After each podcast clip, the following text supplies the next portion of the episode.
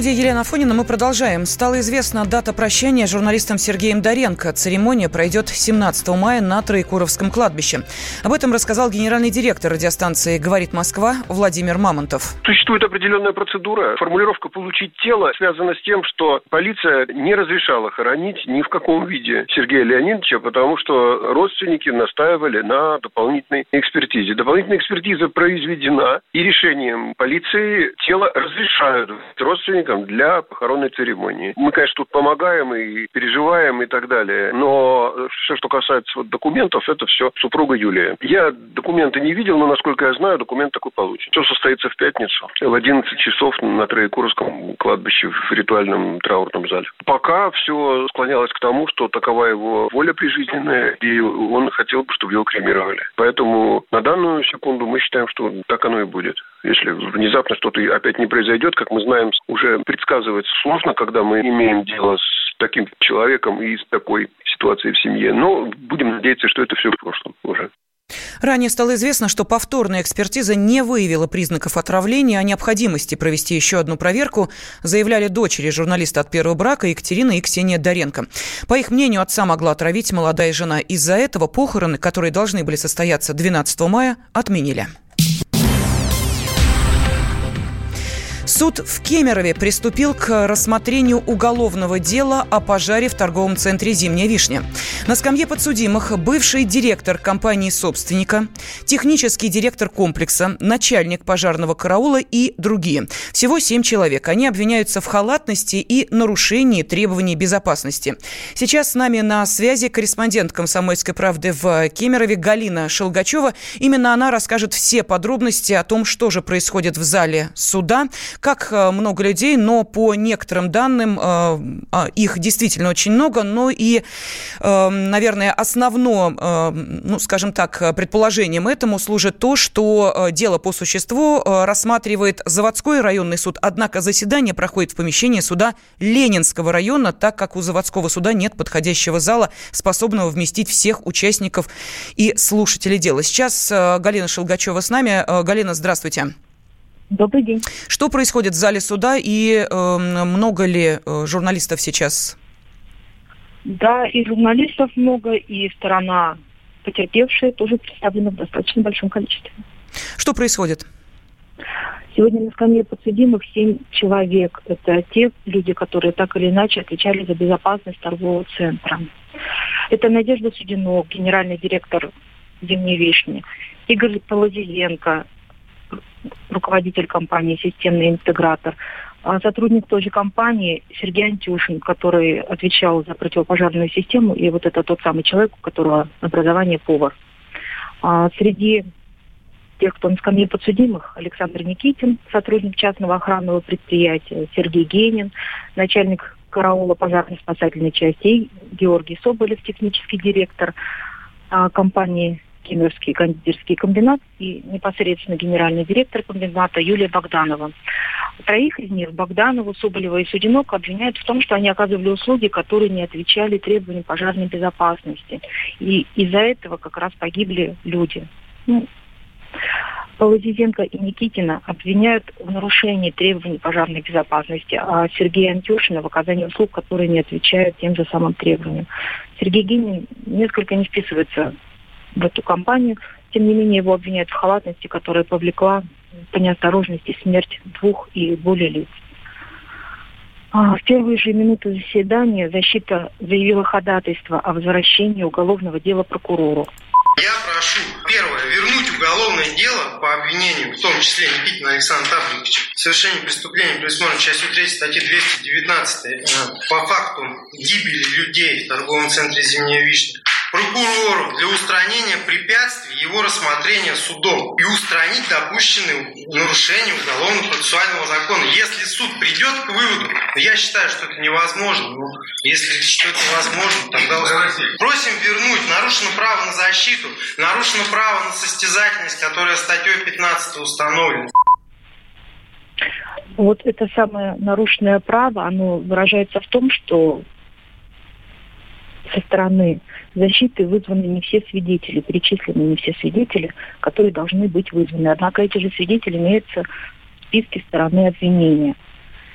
И э, сторона защиты опасается, что если обвинение по каким-то причинам не, не захочет вызывать этих свидетелей, это нарушит права их подзащитных. К слову, с этим ходатайством не согласилась ни сторона обвинения, ни, естественно, потерпевшие. А судья отметил, что вызывать свидетелей – это обязанность суда, и поэтому суд посчитал, что оснований для возвращения дела прокурору нет. На сегодняшний день суд считает, что отсутствуют правовые фактические основания для возвращения уголовного дела прокурора в порядке статьи 37 УПК РФ. Такое определение возможно ввести. Более того, такое определение является протокольным и, соответственно, промежуточным, не подлежит самостоятельному обжалованию. Но, насколько мы понимаем, сегодня только первое судебное заседание по этому делу. Э, как будут развиваться события дальше? А, сегодня пройдет первое заседание. Планируется выслушать мнение 600 свидетелей, примерно 600 свидетелей, соответственно, предъявить обвинение и назначить наказание тем, кто виновен в трагедии. Спасибо. С нами на связи была корреспондент «Комсомольской правды» в Кемерове э, Галина э, Шелгачева. Пожар в Кемеровском торговом центре «Зимняя вишня» произошел 25 марта 2018 года. Погибли 60 человек, в том числе 37 детей. Потерпевшими по делу признаны более 450 человек. В Красноярском крае завершилось расследование громкого дела бывшей учительницы английского, которая домогалась 15-летнего ученика. Светлану Филиппову признали невменяемой, вероятнее всего, педагога отправят на принудительное лечение. Юрий Кораблев продолжит. Бывшая учительница английского языка из школы Канска прошла психолого-психиатрическую судебную экспертизу. По ее результатам медики констатировали у педагога психическое расстройство. А начиналось все невинно. Светлана Филиппова в соцсетях обсуждала с учеником музыкальных исполнителей, но перешла на личное. Сделала неожиданное признание. «Хочу быть с тобой. Готова даже бросить работу». Когда ему исполнится ровно 18 лет, я бы хотела бы выйти за него замуж, родить ему детей и так далее. Но сейчас это все так переворачивают, как будто я какая-то ненормальная, или как будто я сумасшедшая, или не дружу с головой. Шокированный подросток пытался замять тему. В ответ Светлана попросила его не передавать разговор директору, пообещав взамен хорошую оценку в четверти. Когда обо всем стало известно журналистам, влюбленная учительница заявила о честных намерениях. Ей показалось, что у них взаимная симпатия. Никакого интима не было.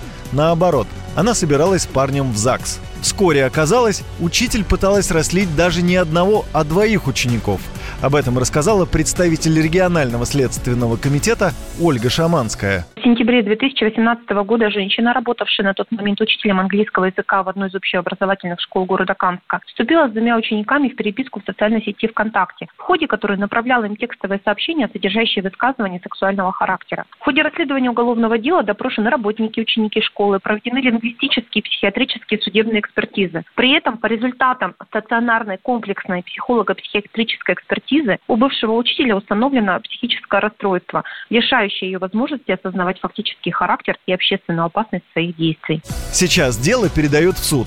Он должен решить, какое наказание понесет подозреваемая. Вероятнее всего, учителя отправят на принудительное лечение. И последнее. У самой Светланы двое детей. Рассказывают, их забрал бывший муж. А из школы она уволилась почти сразу после скандала, не проработав и месяца. Юрий Кораблев, Радио «Комсомольская правда».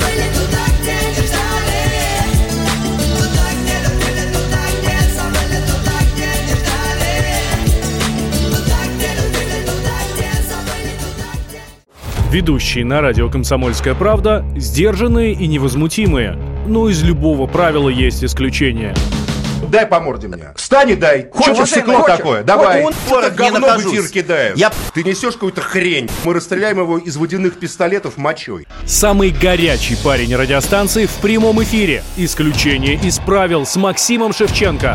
Слушайте по вторникам с 8 вечера по московскому времени.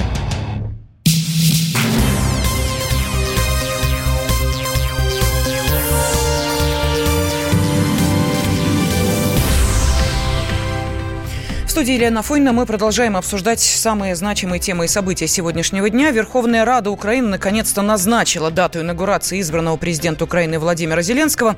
Церемония пройдет 20 мая. Ну а тем временем э, на родину вернулся олигарх Игорь Коломойский. Он покинул страну два года назад из-за конфликта пока еще с действующим президентом Петром Порошенко. Миллиардер прилетел ночью в аэропорт Днепра. Э, ну, ранее это был Днепропетровск.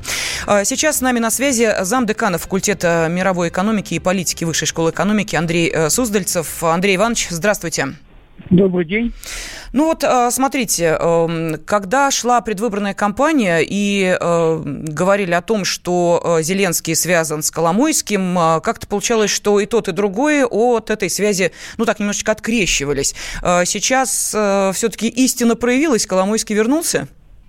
Не просто вернулся. И когда дело шло к победе Зеленского, Коломойский просто реально ожил, и он очень активно поступал, объясняя, какие будут перспективы иметь новое правительство в Зеленским, и даже э, обещал некоторые кадровые изменения. То есть, в принципе, он не скрывает огромное влияние на Зеленского, на его окружение, и выступает в роли такого, знаете, такого ну, так сказать, Карабаса-Барабаса, который будет дергать за ниточки вот как раз этот нового избранного президента.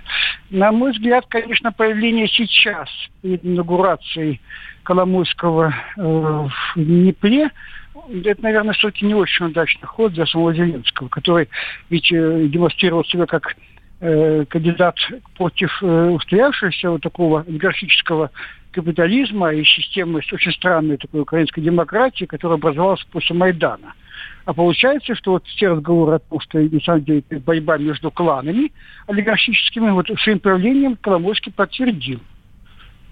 Ну а зачем, по вашему мнению, Коломойский вернулся? Торопится. Торопится, он торопится, потому что надо как-то, видите, что происходит. Э, план Порошенко, прочно осевшего власти, всеми силами тормозит передачу власти. Более того, ведь здесь не сыграет что-то позитивного даже назначена инаугурация. Даже после нее, учитывая то, что во главе всех основных институтов власти на Украине находятся люди Порошенко, у Зеленского будут очень ограниченные возможности. Так что э, Коломойский считает, что он приехал вот к разделу пирога, и, в общем-то, и своим влиянием будет как-то продавливать Зеленского, его возможности, чтобы не увеличивались. На самом деле, Зеленский очень слабый президент, ему никто не подчиняется. Ну а все-таки какие первые шаги, по вашему мнению, предпримет Зеленский после инаугурации 20 э, мая? Ну, наверное, выступить речью. Ну, это а, обязательно. Да, а что еще он может сделать? Ведь он не может никого только не назначить без поддержки Рады не какие-то какие-то кардинальные решения, э, как международное одение, люди в экономике. В общем-то, его роль, в общем-то, выступать, рассказывать и заниматься такой демагогией. Он, в принципе, учитывая, что этот кандидат э, избран именно на противоречивый такой векторе, то есть вопреки кандидат на зло, то, конечно, демагогия будет главный инструмент его э, сказать, жизненного влияния. Он уже находится в системе э, геополитической, сформировавшейся на Украине. Она четко ориентирована на Запад, на Евросоюз, на евроатлантическую сказать, солидарность. Э, поэтому, кстати, США очень спокойно ко всему относятся, потому что это, в их понимании эта борьба была между хорошими ребятами и чутовски хорошими ребятами. Так что здесь никто ничего, Запад никто ничего не, не теряет и не искует. Спасибо огромное. Замдекана факультета мировой экономики и политики Высшей школы экономики Андрей Суздальцев был на связи с нашей студией. Ну а пока Зеленский готовится занять кабинет президента Украины, его предшественник, но пока еще действующий глава государства Петр Порошенко проявляет небывалую активность, вносит кадровые изменения и принимает достаточно противоречивые законы. Подробнее Егор Зайцев. Последний аккорд пока еще действующего президента Украины Петра Порошенко. Верховная Рада все же приняла закон об исключительности украинского языка. Эта тема не давала покоя Киеву последние пять лет. И здесь было над чем подумать все это время. Впервые о языковом законе заговорили в 2014-м, а сразу после событий на Майдане. И именно из-за него Украина потеряла Крым и Донбасс, жители которых всегда говорили на русском.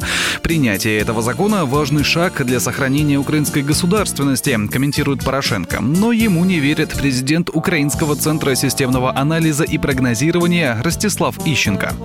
Закон просто, который подписал Порошенко, он не столько обеспечивает интересы украинского языка, сколько подавляет любые другие языки любых меньшинств находящихся на Украине. И причем не только русский язык, потому что если раньше украинизация была направлена конкретно против русского языка, так не было там каких-то там протестов со стороны, допустим, Венгрии, Румынии и так далее. Никто не чесался. А сейчас очень серьезно протестуют, в том числе и западные соседи Украины, потому что их меньшинство также чувствует угнетение со стороны именно этого закона. Что же изменится? Теперь члены правительства, адвокаты, учителя, медики и многие другие обязаны свободно владеть украинским. Для чиновников вообще интересно. Будет создана целая комиссия, отвечающая за стандарты использования языка. Специально обученные филологи начнут штрафовать, например, депутатов, если услышат в Раде фразы на иностранном. При этом за суржик, это разговорная смесь русского и украинского, наказаний не будет. Спасает одно, наши языки похуже, поэтому выучить украинский можно без особого труда, рассказала президент Ассоциации украинистов России Галина Лесная. Они находятся в ситуации функционирующего языка. Иностранцы, которые живут на территории России, они ведь его слышат, этот русский язык они не могут не знать хотя бы несколько фраз. Вы неизбежно, находясь в этой стране, не знаю, к примеру, в Чехии, Польше, еще где-то, вы все равно уже изначально эти слова будете знать. А еще и я, например, я всегда распечатываю разговорники в этих странах, пытаюсь говорить на том языке, на котором говорит местное население. Порошенко может еще хоть тысячу раз заявить о том, что языковой закон не ущемляет права национальных меньшинств на Украине, но он, видимо, забывает, что в стране огромное количество людей говорит на русском. Даже в Киеве постоянно слышна русская речь, рассказала нам киевлянка Полина.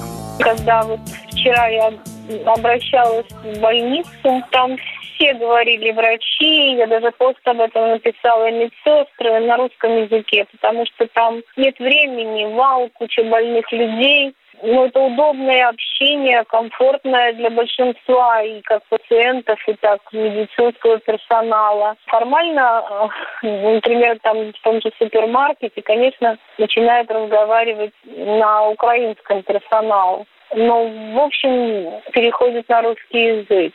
Если говорить о школах, такой среде, как детские сады, социальные институции какие-то, как там пенсионный фонд, налоговая, там, конечно, жестко только на украинском языке говорит персонал, разговаривают. Но речи русской очень много везде, и пока еще такого соотношения нет, чтобы доминировал и превалировал украинский язык.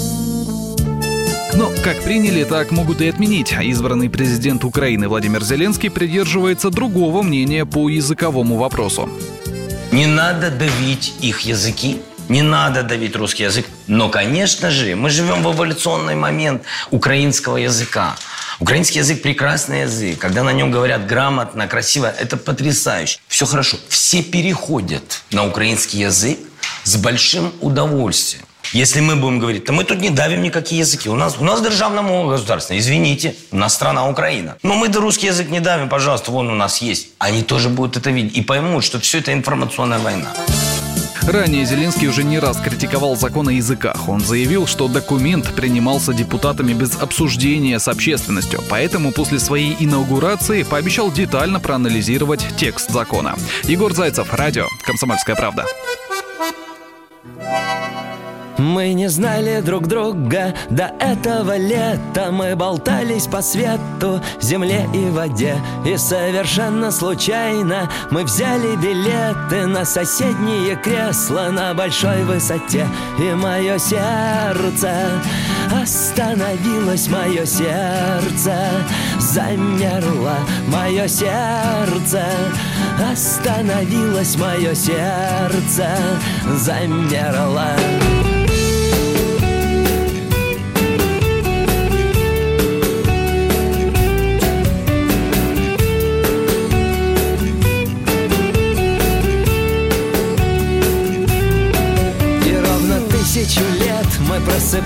просыпаемся вместе Даже если уснули в разных местах.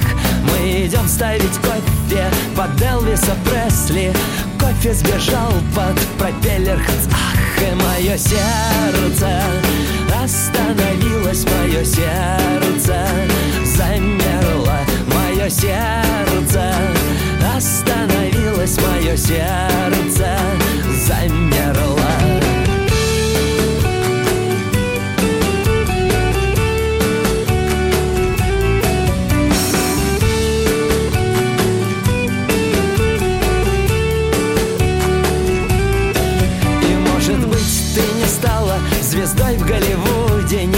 выходишь на подиум в нижнем белье. У тебя не берут автографы люди И поешь ты чуть тише, чем Монсеррат Кабалье. Ну так и я, слава богу, ни Рики, ни Мартин Не выдвигался на Оскар французом не забивал. Моим именем не назван город на карте Но задернуты шторы и разложен диван. И мое сердце остановилось, мое сердце замерло Мое сердце остановилось мое сердце